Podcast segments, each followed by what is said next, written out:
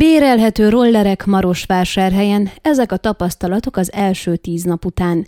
Rekordidő alatt a kihelyezésétől számított egy órán belül lopták el az első elektromos rollert Marosvásárhelyen, és ez az első napokban többször megismétlődött. Mivel ezek hely meghatározóval vannak ellátva, a rendőrség mindegyiket megtalálta. Az első hétvége után már nem történt lopás és jelentősebb rongálás sem.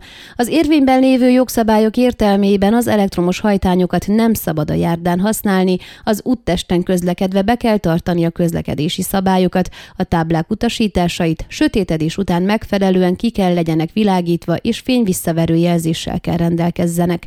Mint Alex Komán, a Lime cég képviselője a Székelyhonnak elmondta, elégedettek azzal, ahogyan Marosvásárhelyen fogadták a szolgáltatást, jó a hajtányok kihasználtsága. Mindeddig semmilyen jelentősebb rongálást nem fedeztek fel. Legtöbben a város központban és környékén használták, iskolák, egyetemek szomszédságában. Kérdésünkre elmondta, a használatuk óta eltelt időszakban semmiféle közúti baleset, sérülés nem történt a cég elektromos hajtányaival.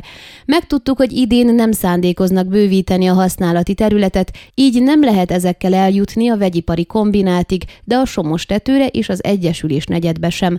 Komán azt mondta, hogy a roller használója felelős azért, hogy a törvényeket betartva közlekedjen, vagyis a 14-16 évesek sisakot hordva mindig csak az úttesten, soha nem a járdán haladva.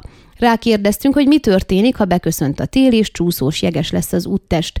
Az illetékes elmondta, hogy azokon a napokon, amikor az úttest jeges lesz, kikapcsolják a hajtányokat, hogy ne lehessen azokat használni.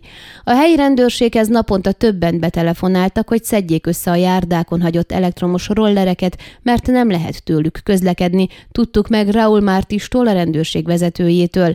Mártis elmondta, hogy ők egyelőre csak figyelmeztetik azokat, akik szabálysértő módon a járdán használják az elektromos járműveket, tájékoztatva őket, hogy kötelesek az úttesten használni azokat. Egyelőre büntetést nem róttak ki.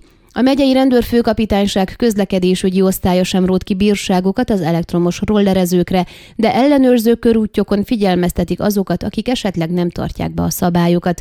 A rendőrség sajtószóvivője Emanuele Farkas elmondta, hogy az elmúlt időszakban elektromos rollerekkel kapcsolatba hozható koccanás baleset nem volt.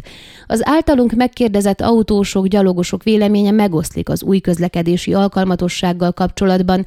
Van, aki azért neheztel, mert sokan nagy nagy sebességgel a járdán szlalomoznak, van, aki fülhallgatót is visel, így nem hallja, hogy mi történik körülötte.